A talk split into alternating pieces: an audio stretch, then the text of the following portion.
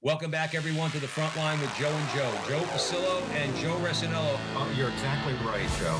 We work for the man upstairs as you do. You're setting me up quite well. You just gave me an alley oop. The greatest revolutionary act you can commit right now is to open your mouth and speak the truth. Whether you're an academic or you're a regular guy, we have to be fearless. And once more, dear brothers and sisters, let us go into the breach.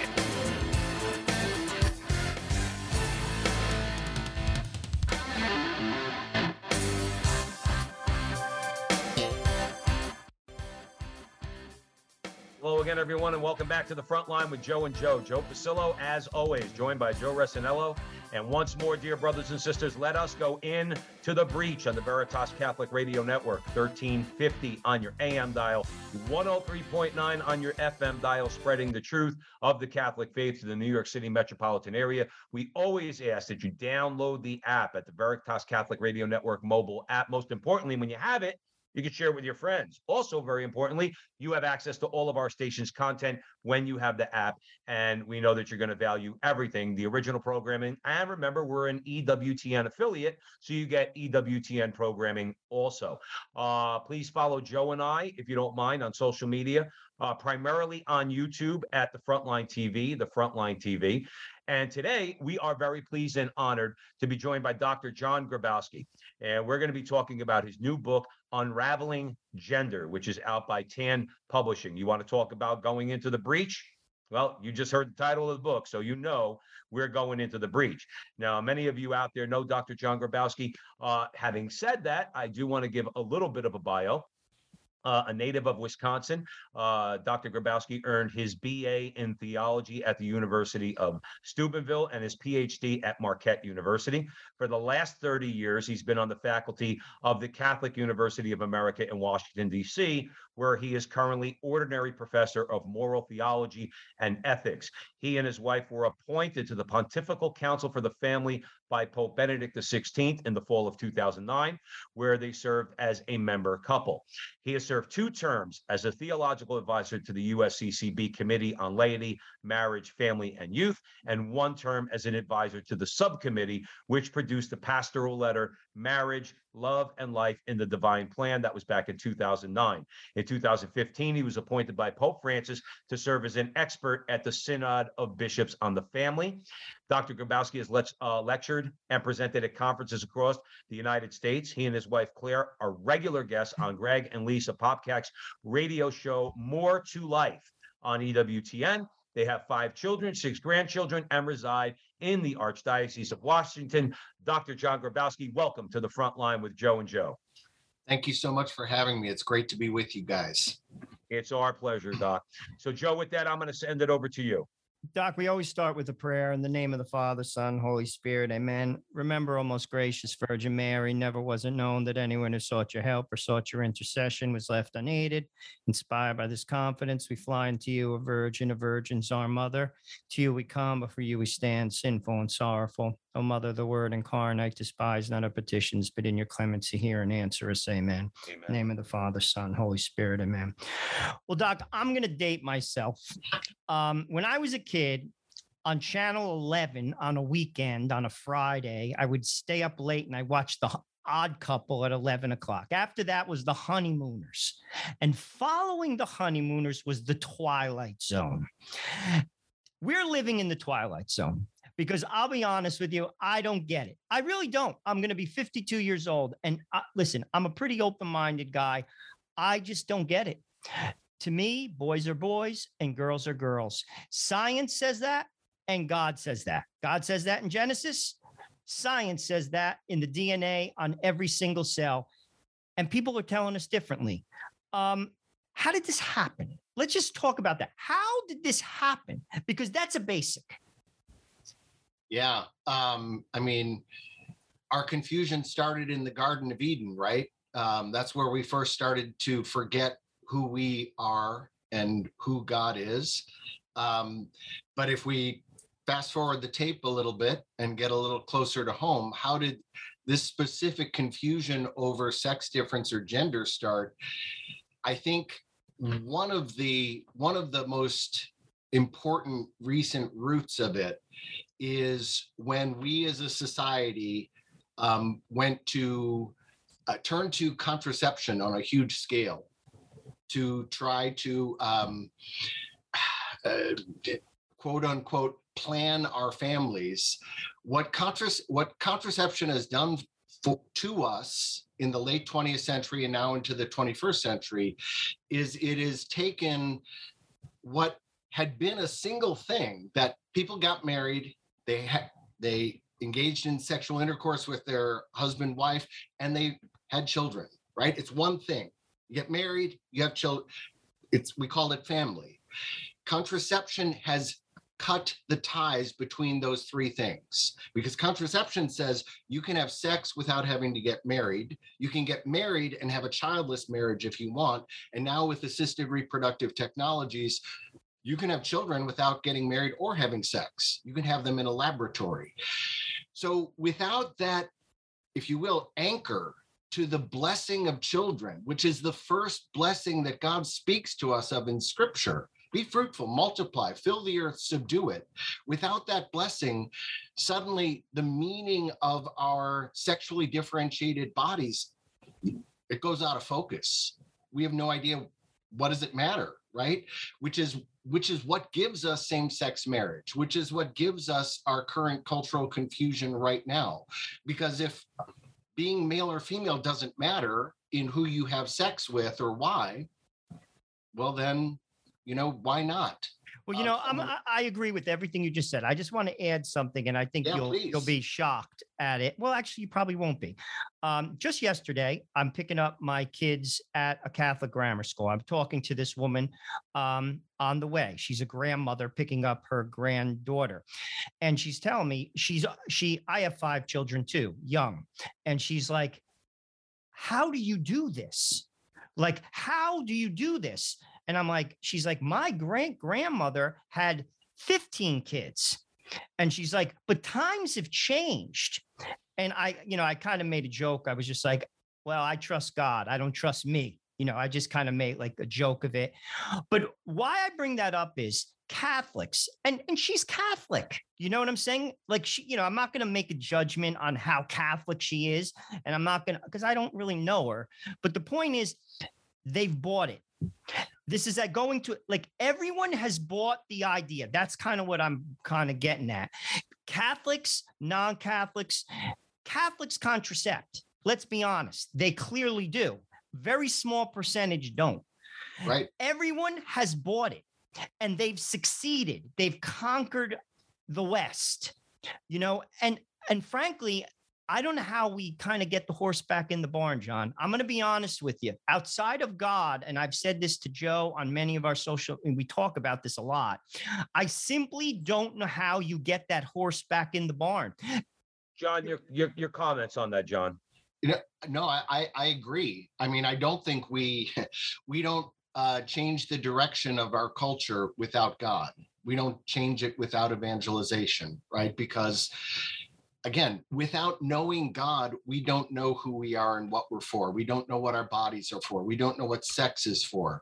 Um, so you're right. We've the West, the United States, Europe has bought this this kind of um, uh, view hook line and sinker and and again there's there's a lot of reasons why i mean the industrial revolution once you take work outside of the home um, then within a generation or two people stop thinking about children as a gift from god and they start thinking about them as another mouth to feed as another as another bill set of bills to pay which is how Right. people in our society think about kids which is why that grandma said to you joe how do you do it? I mean that's just five kids that's insane. We we got the same kind of comments The, John Grabowski's joining us here at the front line with Joe and Joe. You know what upsets me about the story that Joe just told more than anything else? Is that the woman says times have changed. Right. Right. Times have changed. You're trying to make it seem like for the better. That grandmother had 15 kids with a lot less money. We have a lot more money and you want to have two kids, if that. So spare me the BS. Times have changed. You're just selfish. We're a selfish people, and nobody, John Grabowski, wants to confront that part of American culture right now. We are a selfish people. Am I wrong? no uh, you're absolutely right I, I think it was flannery o'connor who said you know the truth doesn't cease to be true just because we lose our taste for it And so, yeah, times have changed, but the truth hasn't. Yeah, We're still made so- the way sorry- God wanted to make us. Sorry, I get so angry about No, it. no, but listen, That it- that attitude, that attitude really bothers me because I'm s- I'm tired of hearing people say, "Wow, how is it that our grandparents did it?" Because you're Catholic. That's why they actually look at the world through a Catholic lens and lived that way. It's called generosity and trust in God's providence. Right. As Joe said, it's not a child is not another mouth to feed. A child is a gift. I wish we could get back to that. But like you said, John, I'm going to hand it back over to Joe. That's going to require not an act of Congress, not a not a decision from the Supreme Court, even though those things can at some on some level be helpful. Ultimately, it's going to be people turning uh, back to God. Joe Rossinello. Well, obviously, we're talking about another cultural revolution when it comes to gender. Um, you know, is this just a fad? Is is I sometimes wonder, or or is this going to continue to progress, particularly around the gender thing? You see it on LinkedIn. People put like he, she, their pronouns. Uh, you see it in the corporate sphere, in emails. People will put in their titles. I mean, is this just a fad, or is this here? In your view, is it here to stay? Um, I mean, I don't have a crystal ball. So I hope it's a fad. I hope that people will wake up and when they realize that we're mutilating children and we're performing chemical and surgical experiments on children um, with these transitioning procedures, that they're going to be horrified um, and and pull back and rethink some of this. But I don't know that that's how this is going to go. I mean, I, I think if this ideology continues to spread and grow, this is potentially civilization ending, right? Because this will destroy the family. This will undermine the family, which is the basis of our society. It's the basis of the church.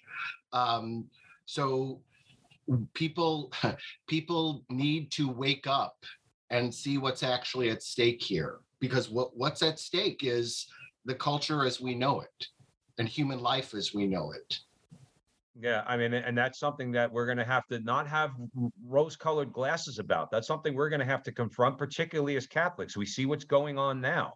Okay, and yes, we're not we're not crying, "Oh, woe is us." Uh, I mean, Catholics have been persecuted for the last two thousand years.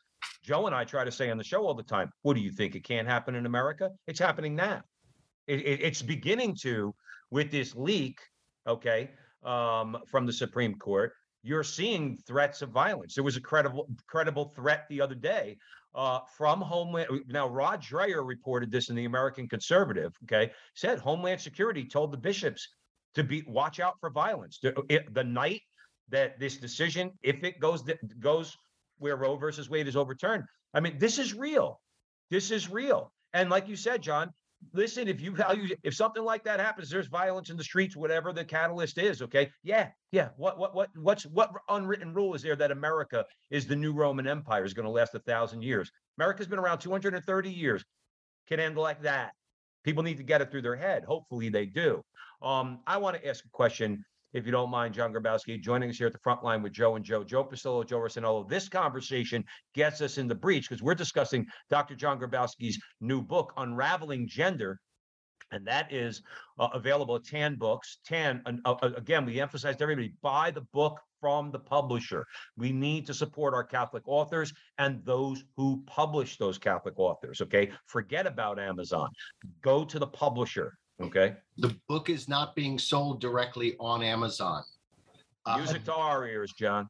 be- Music to ours. We love it. the publisher doesn't think amazon will continue to sell it so every now and then it pops up on amazon but those are third party sellers All right. Well, that's good to hear. So now go on Tan Publishing, Tan Books, and go buy the book. Now let's talk about it. Now again, there's certain things. I know I got a little animated earlier. There are things, you know, sub uh topics under the in these things that really really rub you the wrong way okay? One of them is if i hear the word science one more time i think my brains are going to explode okay? Um richard levine the assistant secretary of health and human services got up there and told i think it was josh hawley or one of the senators well the science is evolving on this uh senator richard levine is quote unquote transgendered as a man who believes he's a woman um, and goes by Rachel. His given name is Richard, um, and says the science is evolving. That's such a blatant lie, Dr. Drunkabowski. We all know that. Okay, there is no science behind this. Okay, can you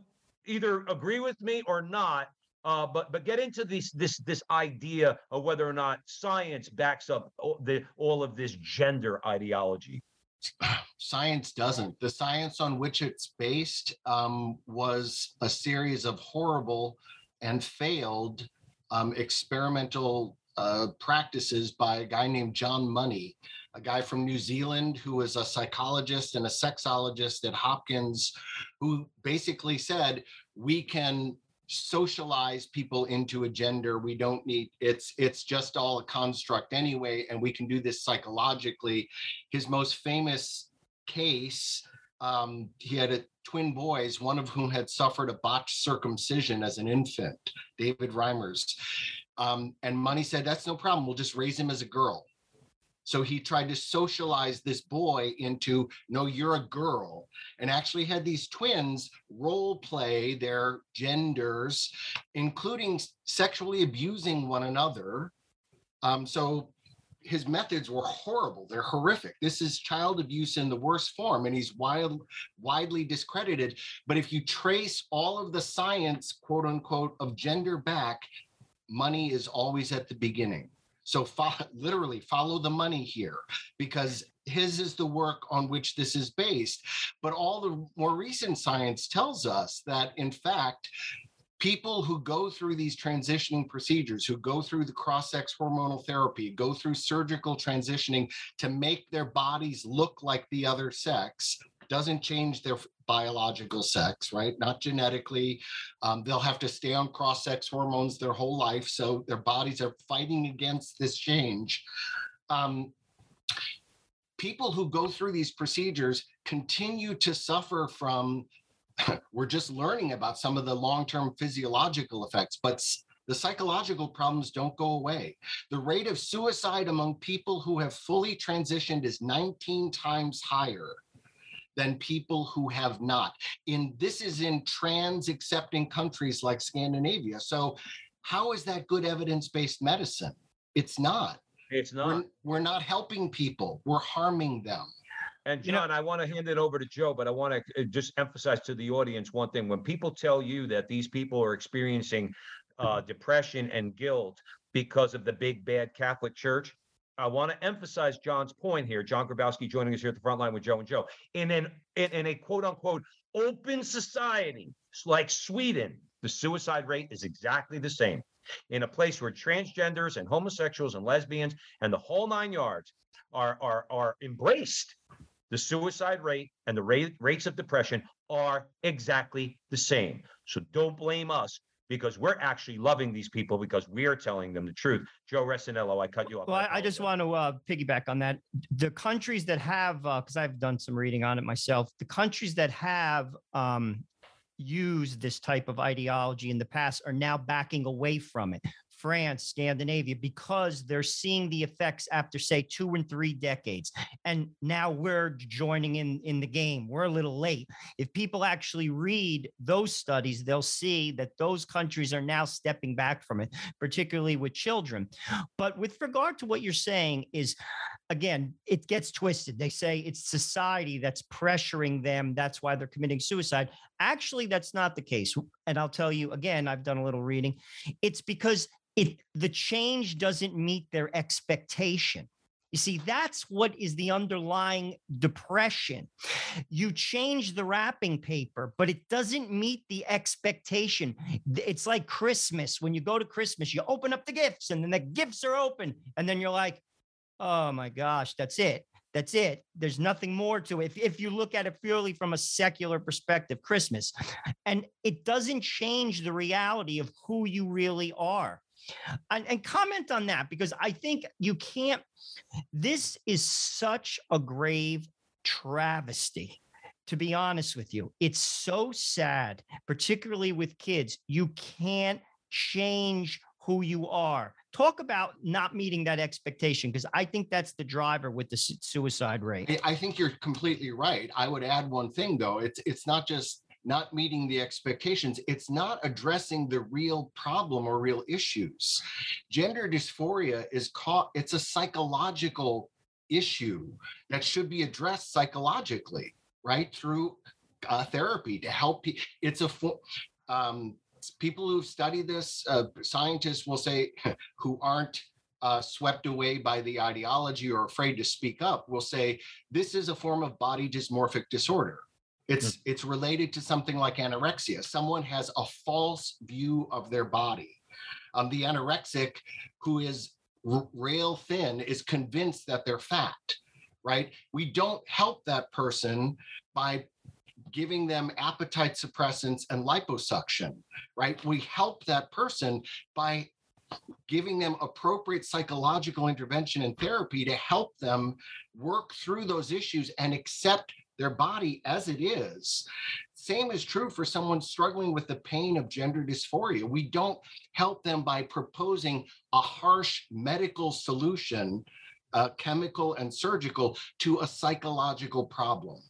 We are really putting a square peg in a wrong hole, which is why people who go through these procedures are still unhappy, still struggling, still don't feel right in their own skin. And if you listen to stories of people who have detransitioned, who've gone through all the transitioning procedures, destroyed their fertility in the process, but then said, you know what, this did not, this is not what I was looking for. This did not meet my expectations. So they, as best they can, try to put the pieces of Humpty Dumpty back together. And they return their body as close as they can to its original state because they've come to realize that this this kind of therapy is not the solution to this particular set of problems or challenges. Dr. John Grabowski joining us at the front line with Joe and Joe. I want to take that, what you just said, one step further. They do come to that realization, but here's the thing, and this has been shown again by many people who have detransi- uh, detransitioned. Okay. They also say that they were lied to, that they were lied to. Walt Heyer, who's probably the spokesman for detransitioning, okay, he's out there all over the place. He came to Jesus. He's not, I don't think he's in the Catholic Church, uh, but he is definitely a believer, all right, and understands uh, he was told by by the doctor who recommended the surgery that, or, or he told the, the the quote unquote doctor. I hesitate to call these people uh, doctor. Um, he uh, told the doctor that my grandmother, when I was four years old, dressed me up in girls' clothes, and the doctor said that's got nothing to do with it. And you're a doctor.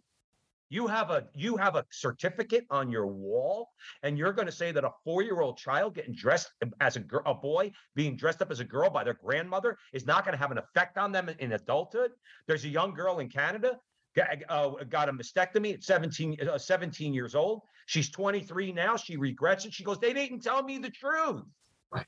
They didn't tell me the truth. Comment on the lies." okay, uh, Dr. Grabowski, if you will, because that's important to expose the lies. It's one of the things we do here at the front line with Joe and Joe. I, I mean, I completely agree. And just to uh, let me let me give one piece of context and then speak directly to your question.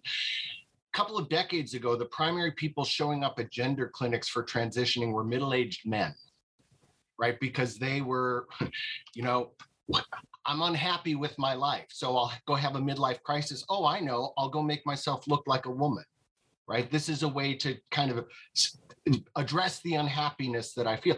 Today, most of the people showing up at gender clinics are young people, primarily young women, who come across this set of ideas, this ideology, which promises them, you know what, we can fix all of your problems. We can address every issue, every every time you've ever felt uncomfortable in your own skin, we can fix all of that.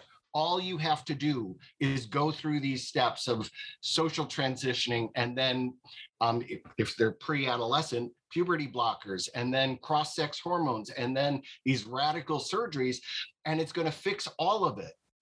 And someone who drinks that kool-aid is then going to believe that here this is going to address and meet all of my deepest needs and they go through all this and they reconfigure their bodies and do all of this kind of experimental um, uh, mutilation of their bodies. And then guess what? They still are struggling with the same pain and the same issues because that's why a medical solution to a psychological problem doesn't work. John, and that's why it's it's so important for men like us, Catholic men, to to get out there in the public arena, in the public square, and say these things and not be cowards about it. Because at the end of the day, listen, John, let, let let's just call it the way it is. If another, if if the the, the, children of, of another couple, okay, outside of my family transitions, okay, it could have a societal effect, but leaving that aside for a second, I could just turn around and say, I don't care. Most people do, by the way, I think, okay, in America say, I don't care. No, we care enough because we don't want to see your life destroyed. And I think that's why it's important for men like us to get out there, yes, in the breach, okay, and make these things known and force a debate. If that, even though there should never be a debate, like Joe said earlier, we're from Jersey. I don't need a debate on this. But if you want to entertain a debate, get in the public arena, okay, and then then stand firm on your position that you say is rock solid. John Grabowski, we probably I want to get to one more question before the break. We probably have a few minutes. So with that at the front line with Joe and Joe, I'm going to hand it over to Joe Resinello. Well, we recently had a Supreme Court justice uh, nominated to the bench, Justice Brown, um, Harvard educated, um, obviously a very intelligent person. I mean, let's be honest, you don't go through that type of education. And she was asked very directly, What is a woman? And she said, What do you mean by that? Once again, I went to Harvard on the Hudson. I don't get that. I don't get it. Like, well, that is a basic question. And the reason she knows the answer Of course. she can't say it. And this is what I'm getting to. Social media, corporate America, the media, they're the language police. You can't say this. If she said, well, a woman, you know, it's it's in your DNA, it's on your cell. Uh, you know, a woman uh, does not have a penis. A woman has a vagina. I mean, this is set, you know, I mean, this is basic, basic, basic stuff. You know what I'm saying? She can't say that talk about that. We can't say this. You're you, like as basic of a, of a conversation as we're having right now. You can't say. Joe, I want to hand it. I want to hand that question to John real quick. John, we only have a couple minutes. I also want to just say also that Matt Walsh's new movie documentary, "What Is a Woman," the night it premiered and everybody was waiting to watch it, the crazies crashed the website. In other words, the hackers got in there and cra- again lies, hiding the truth. They don't want anybody to ask these questions. I just wanted to say that. John, I'm handing it over to you. We have about probably a minute or so before, minute and a half before the break. So, so yeah, I mean, it, it's amazing that we. You said at the beginning that we're kind of living the twilight zone right now, and I think that's true because since when did basic biological reality become offensive?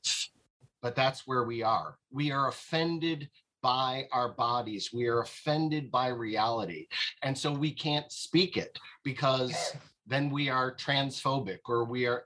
Um, so we have all this uh, pressure brought to bear on people who either are pointing to the basic truths of scripture or the basic facts of human biology because now that's that's beyond the pale that's offensive because it offends someone who thinks that their gender their sense of self is unrelated to their body and its sex Well, the funny thing, or the sad thing is, all right, well, then you can't function in an open society, all right? A, a- society like ours, where supposedly you have a right to debate these things and a free expression of your ideas and freedom of speech, then you're gonna have a hard time in that society if you if you think you have a right not to be offended. Hell, they offend us all the time. Okay, Roman Catholic men, we're in the crosshairs. Okay, all the time. Bring it on. What do we care? We can defend our faith. John, let's take a break. This is a great conversation. We're talking about unraveling gender. That's uh, Dr. John Grabowski's new book available at Tan Publishing. Stick around. All right. Uh, we have another segment with John Grabowski. You don't want to go anywhere. Catholic radio works, and now we have it here in Connecticut and New York. It's been seen around the country that there's no better tool for evangelization. Where there's Catholic radio, the folks who listen deepen their faith, families are strengthened, parishes and communities flourish. So, let people know you're listening to Veritas, tell your friends to tune in, and let's make an impact here for Jesus and His church. This is Steve Lee for Veritas Catholic Network.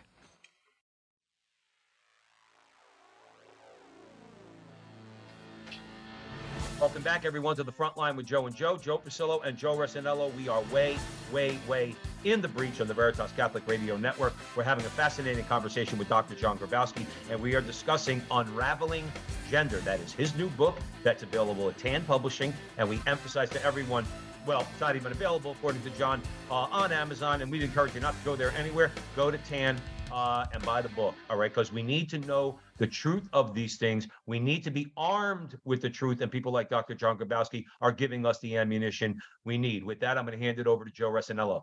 John, I want to talk a little bit about the church. Um, you know, obviously, you know, the bishops are shepherds. They're the teaching head of their diocese. I always say um, the shepherd has the crozier. That's the fancy word. I call it the stick. And the stick has to fight off the wolves. That's your job, just like a dad. You have five kids. Joe has a foster son. I have five kids. My job is to make sure bad things don't come into my house, whether it's on television, whether it's ideas, whatever. That's my job. And God will hold me accountable for that. That's my vocation. Well, bishops have a vocation. We have to defend the flock. And I'm going to be honest, I'm not going to pick names. I think we could do a better job of it. I think there was a time in the production code, I'll go back to Hollywood, where the bishops held a standard. They said Hollywood will not put these type of movies or I will tell my flock that they are not to go. We're not doing that enough, John. And it's not about being hateful. It's about this is damaging. People, many of these people, frankly, they don't read encyclicals the people in the pews. They're not reading like they go to church and many of them are are are are simply uh, you know they're simple. Many of the people who go to church not everybody is is reading you know the catechism. I don't see it. And and and i think we have to get more involved from the pulpit. What are your thoughts on that? Couldn't agree more um, from the pulpit and from the diocese. Um, you know the if we just look at what scripture tells us about what it means to be a father, to be a father, some of the basic things to which scripture points us, we are called to work and provide. And most men get that. And it's like, okay, yep. We're called to guard what God has entrusted to us. Adam in Genesis 2:15 is placed in the garden to guard and keep it, right? Um, we are called as men to guard that which God entrusts to us. And we're called to teach. Both the Old and the New Testament use the term father and teacher interchangeably. Mm-hmm. And this is true whether we're talking about spiritual fathers like bishops and priests, or men who are the fathers, who are the bishops, according to St. Augustine, of their own families. We are called to do those things, not just to work to provide for our families, but to guard, to to protect our family from predators. There was just a study that was done this year that found in two parent families, families which have a mother and a father in the home in the United States who have school age children, the average child spends 30 minutes per week in one on one conversation with his father or her father, whereas that same child will spend 40 hours in that same week on social media, on the computer, watching TV, listening to music, absorbing all kinds of other things. So, who's forming that child? Who's guarding that child, right? And then to teach, right? We're, we're called to the when we bring our kids to the church to have them baptized the church says you are the first teachers of your children in the faith may you be the best of teachers so our bishops are called to be spiritual fathers. They are called to guard and to teach.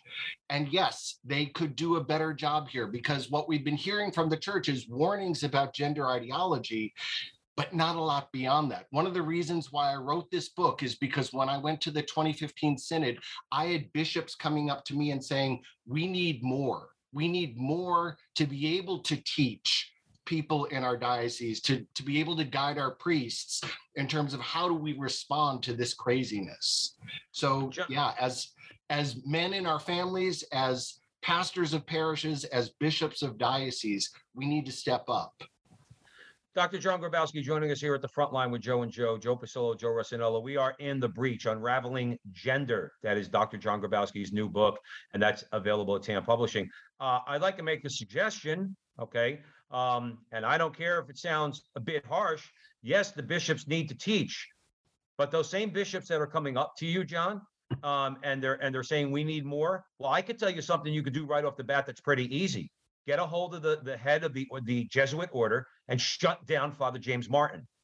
And I'm not going to beat him up. He is a priest, a Catholic priest of the Roman Catholic Church. I'm not going to beat him up. I'm not. Joe and I don't do that, John. Okay, but he needs to be shut down.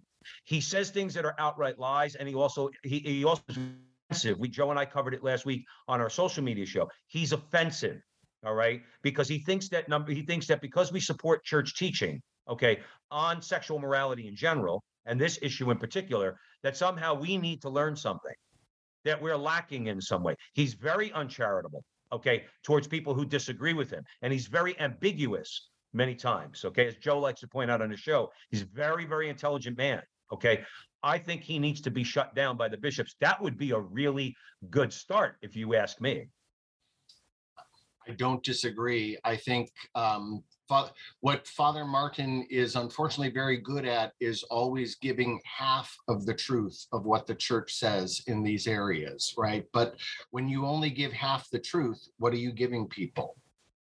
You're giving them half truths. You're not giving them the full truth. So, yes, we need to treat people who have gender dysphoria or same sex attraction with compassion, respect, and sensitivity, like the Catechism says absolutely true. However, those same people are also called to chastity and a life of holiness and virtue, like we all are. So when, when you only say the first part and not the second, you are giving a very distorted picture of what the church actually says. That's right. John, there's no doubt about over- that. John, I'm Joe. I- I'm going to hand it over to Joe Resinello. All right, we want to keep the conversation moving. Uh, but I would say this: one of the things that irks me more than anything is that I don't exempt myself from the moral and the natural law, nor do you, nor does Joe Resinello. Okay, I'm held to the moral and natural law just like anybody else. I don't have the pride, the level of pride it takes to exempt myself from the moral law. So I think an, I think pride is an appropriate name for that movement because I'm not that proud that I'm going to say, oh, oh, oh, what, what, what you do is sinful. You're intolerant. You're a bigot. You're this. You're that. You're an adulterer. You're a thief. You withhold wages from your employees. Okay, but I, I'm not a sinner. Strikes me that that that seems to be what's going on. It's not accidental that pride is always listed first among the deadly sins. Absolutely, Joe Resinello. Well, I, want to use the, the word tolerance. I think that's. I think we we're we're confusing things. Um, you know, you know, you could use some, you know, clergy, even people in the pews are equally as guilty. You know, they have these ideas of being tolerant, like, oh, that's that's okay. You know, or they'll get it eventually. This false idea of accompaniment. That's not what Jesus did. He didn't do that. He didn't do that. He was charitable, but he was truthful. And we're missing that. And I'll be honest with you. I want you to first ad- address the tolerance idea. Secondly, I think people are afraid to speak clearly because they want to. I always use it. They want to get invited to the barbecue. That's from the bishop down to the, the people in the pew. And when you start talking in clear, even if it's charitable, people don't like you. They don't like you. And we're, we're afraid of that as you know eh, and that's not good. Talk about that because i think that's at the root of it and then i want to get into a third part of this which is basically john this is the spirit of vatican ii and it hasn't worked. We've we talked to a lot of people. It doesn't work. It's been six decades. This doesn't work and it comes down to this get them in, they'll figure it out while they're in the door. It hasn't worked, guys. It hasn't worked. You're right, Joe. You're you're absolutely right. So, John, I, I mean, I don't know what else to say. It doesn't work. Talk Right. about that because I don't think people want to hear it or say it, but it's And I, and I, and I would just say, John, along the lines of tolerance. Yeah, I, I, my question would have been similar to Joe's, but are there limits to tolerance? Tolerance is a good thing, but there has to be limits. We're going to hand it over to Dr. John, John Grabowski joining us to the front line with Joe and Joe. so I think it was G.K. Chesterton who said, tolerance is the virtue of the man without convictions. Right? It's if I don't believe anything, then I'm just going to tolerate anything. Um, but in fact, the tolerance that we hear preached around us today is anything but tolerant. It is, in fact, very intolerant of any idea or thought that disagrees with it, which is why people who speak up and people who say, as we were discussing earlier, people who point to the basic facts of biology or the basic truths that we find in scripture or church teaching are shouted down and as you know transphobic or homophobic or bigoted or something right? Or they're canceled. They suffer some kind of you know mob attack on social media or something or even lose their jobs because well we can't allow this kind of speech because it's hate so how is that tolerant? Tolerance i mean in a in a classical liberal democratic sense tolerance means you have a a, a, a, an exchange of different views a civil exchange of different views you have a debate well the side that's preaching tolerance is not interested in debate they're interested in only uh, getting their account out. They're promoting an again promoting an ideology. Um, so yeah, that uh, tolerance it's a it's a buzzword, but for a for a Christian, toler if if we want to think of tolerance as a good thing as some tolerance is just one manifestation of charity but charity is always grounded in truths there's no charity without truth, without the truth about the human person, without the truth about who we are, the truth about how God made us. So when we lose sight of that, when it just becomes love is love, oh, we have to love everyone. Well, yes, we we we do have to love everyone, but we have to love them in a way that respects the truth of who they are as creatures and sons and daughters of God, not as a a, self-chosen reality that they that they articulate for themselves by uh, adopting a, adopting something like gender ideology.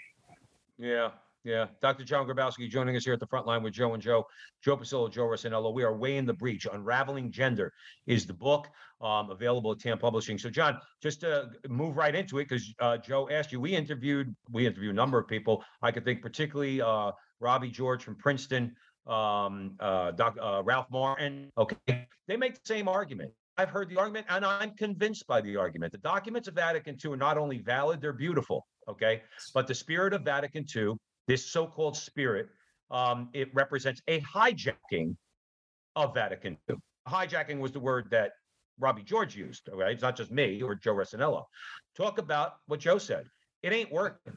Well, you know, and and and and it's been hijacked, and it ain't working. Right. But let me just add some color around like the pride masses. Like, like uh, you know what does work is courage the the organization courage that works that's in full alignment to the spirit uh, to the church's teaching to vatican ii to everything. It seems like that's not promoted. And what is promoted is this idea of a pride mass. What is that? I don't even know what it is to be completely honest with you. Joe about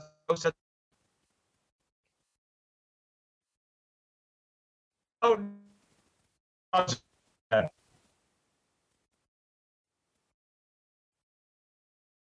as soon as he goes, but go ahead, John, if you comment sure, on that. Sure. Um, so the whole debate over the Second Vatican Council. Um, Pope Benedict actually, I think, was the first one who really uh, articulated this really clearly. The whole appeal to the spirit of Vatican II, it's, I mean, it's a, it's a, it's an absolute misnomer. And what it does say, well, basically, we can justify anything, and we can read um, our current social mores back into the teaching of the council. Um, but and, say they're in accord with its spirit because the council didn't actually say this, but they they would if they could have. So they were that's where they were heading. But Pope Benedict says no. We have to teach based on what the texts actually say, and what and he called it a hermeneutic of reform and renewal return and what Vatican II does beautifully is take the questions of the modern world, late 20th century, and return to the sources of the faith, return to scripture, to the liturgy, and look at those questions through the very sources of our faith. Not can we can we justify, you know, the the, the sexual revolution by appealing somehow to the spirit of Vatican II. And it's it's yeah, uh, I mean, Pope Benedict, I think, really for those who were those of us who were listening really put this to rest but now i think what we're starting to hear and this starts to get to the question of pride masses is we're starting to hear something similar with the spirit of amoris laetitia i'm hearing theologians say ah well amoris laetitia kind of opens the way to rethink the whole of the church's moral teaching but again if we actually go and read the text Amoris Laetitia repeats what John Paul II says. It repeats what Pope Paul VI said in Humanae Vitae. Um, it's not there, but it's the same move that we saw in the 1970s and 80s, right? It's it's the spirit of what's outlined, not what the text actually says. It's funny you say that because I read that chapter eight and the footnote. I read it twice in case I missed it. It doesn't. It it doesn't say what they say it says. I read it two times. And here's the thing what we don't have, though, is clarity. And what we don't have, you see, if I run something, I, I come from a corporate structure. My managing director is very clear. Now, what's also very clear, John? If I don't do it, I'm out real fast. I'm just telling you, that's how I live and pay my bills. I don't understand that. I can't wrap my arms around it that the church has a hierarchy and a structure. And if I am running something and there's some type of misunderstanding, I'm calling everyone in the conference room. I'm going to be like, guys, listen. I know there's some confusion out there regarding what you think I said. This is what I said. This is what it is. And then, John, if you're under me and you're doing something wrong and you continue to do it, I have to replace you because you're undermining the teaching of the church and it doesn't go on. And what are the basic duties of a father, whether a natural father or a spiritual father? To guard and protect and to teach, right? As well as provide. So yeah, that's that's what we need from our bishops. That's what we need from the Holy Father. Um, I, I do. I want to say one thing on behalf of Pope Francis, going back to we talked about earlier. I think people people make uh, uh, one thing people miss especially people who are kind of pushing this whole spirit of Amoris Laetitia narrative, is that yes, Pope Francis is emphatic that we need to uh, when we're dealing with people, what people need to see when they encounter us is the face of Jesus Christ. Oh, so I they agree. Need to hear the te- an invitation to mercy and an invitation to life. But when Pope Francis is dealing with ideas like Gnosticism, which is at the of 21st century gender ideology. Look at his exhortation on the call to holiness, Gaudete et Exsultate. He has like 12 sections dealing with the dangers of modern Gnosticism. He's he talks about the, da- the, the the errors of this heresy, the dangers of it, as trying to kind of achieve sal- salvation with your mind, think your way to salvation. And he has another section on contemporary Pelagianism, the idea that we can will our way to salvation. When Pope Francis is confronting errors, he is clear as crystal and, and again he pulls no punches. So people but people do is they say well francis we need to love and we need to not weaponize the teaching of the church. That is when we are dealing with another human being who are called first and foremost to love and to and dealing with ideas that are dangerous and offer a false road to human flourishing like gender ideology we are called to pull no punches and expose this as false and dangerous and a, a path to human failure, not flourishing. And that, and I think that's the important distinction. Dr. John, John Grabowski joining us here at the front line with Joe and Joe. We're discussing his new book. I wish we could go on for hours, John. We probably have about another eight minutes or so. The book is Unraveling Gender, and that's available at TAN Publishing. I'm with Joe. I mean, I, I look at it this way the church on that level is not unlike many other organizations. In fact, Pope Francis, at the end of the day, does not have a board of directors. If he says something, okay, it goes. Okay, he can replace a cardinal. He can make a new one. He can he can replace a bishop. I personally don't understand, and I'm sorry. I think some people. Um, I'm tolerant, let's say, of Father James Martin, even though I'm critical. I am completely intolerant of the German bishops, and and along the lines of what Joe was saying. Okay, um, I'm utterly confused. I'm like, you know, I'm Italian. I want to say, hey, Papa, you know, talking about Pope Francis. Papa, can you straighten them out, please? because they're blatant. They're, they're, now they're blatant, whereas Father James Martin sometimes is ambiguous. The German bishops, many of them are being blatant, saying we want we want the catechism to change on this. Period! Exclamation point. Right. Why doesn't he do that? Or, or, or, like, or what is the rationale to say this synodal? Go ahead, John. I, I, no, I mean, Pope Francis has said some pretty clear and direct things about the what's going on in Germany. At, at one point, he said, "Listen, we don't need another Protestant church in Germany. We already did that." Right. So we don't. So why, why are the Catholic bishops trying to kind of go down that same path? He's absolutely right. I think what Pope Francis is afraid of, and we need to pray for him and pray for the wisdom of the Holy Spirit and for courage here, um, is he doesn't want to provoke an, an actual schism. But in point of fact, what we have is a de facto schism, a schism that has not been clearly declared or manifest. But he doesn't want to make that a public split in the church and a rupture. Right. Yeah. So I know it's again, John. I'm not. I'm not trying to say that there's an easy solution, but sometimes you have to say, well, you know what, you are the boss, and and if you want to, at some point, you could drop the hammer. We only have a few minutes left. We're in the breach with Dr. John Grabowski. We're discussing his new book, Unraveling Gender. Joe Resinello, we probably have about six minutes or so left. Let's see what we could do. Dr. John, you talk in the book that you say that this is a different kind of war and there needs to be different kinds of weapons used. What do you mean by that? I think that ultimately, at the end of the day, our fight against something like gender ideology, this is part of a spiritual battle, right? We're not fighting against human beings. Even the most strident promoters of this ideology, those are still people made in the image and likeness of God who are loved by God. God desires their fulfillment and communion with Him for all eternity and flourishing. This is a set of ideas that is frankly, it's demonic in origin. Cardinal Sarah said that gender ideology is a Luciferian deception. Um, I think that's that's identifying this head on. So if that's truth, if if if that's the deepest root of this ideology, then we've got to fight it with spiritual weapons. We've got to fight it with the weapons of truth, with the weapons of charity, with the weapon of the gospel, right? Because this isn't, yes, we're going to have to fight it in the public square and in the public sphere through political action and political discussion and debate. But really, at the end of the day, going back to something we talked about earlier, the way we get the culture back, the way we get the horse back in the barn is through evangelization.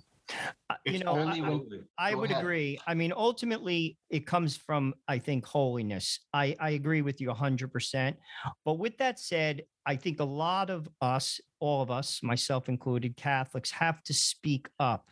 We we have to be willing to not get invited to the barbecue. We honest to God. Like and you don't have to say it like like a crazy person. You just but you do have to say it. You see, we're afraid. We simply, from the top down, God, listen, God always has your back and he'll always defend you, especially when you s- sit on the truth. He always will. I actually think it's a lack of faith in God. That's my thing. We have nothing to fear, nothing. Christ has your back. If you're standing on church doctrine and truth and you say things with kindness, but you say it whether you're the Pope or whether you're me, God has your back. It's a lack of faith. We shouldn't fear saying that. You just say it. This is what it is. And if you don't want me at the barbecue, listen, I'll make my own barbecue with my wife. I'll go in the backyard, I'll have a hamburger, and I'll have a beer by myself with my I wife I and my kids. I barbecue with Joe Rossinello because he's my brother-in-law. I'm in Arizona now, so I miss those barbecues in the summertime. But I will tell you this: he cooks a mean steak. There you go. say. Yeah, and you John, could come comment- over. John, comment on that if you don't mind. I, no, I mean, I, I think that's true. We're, we're, we're beholden to the opinion of others. And so we hold back and we don't speak.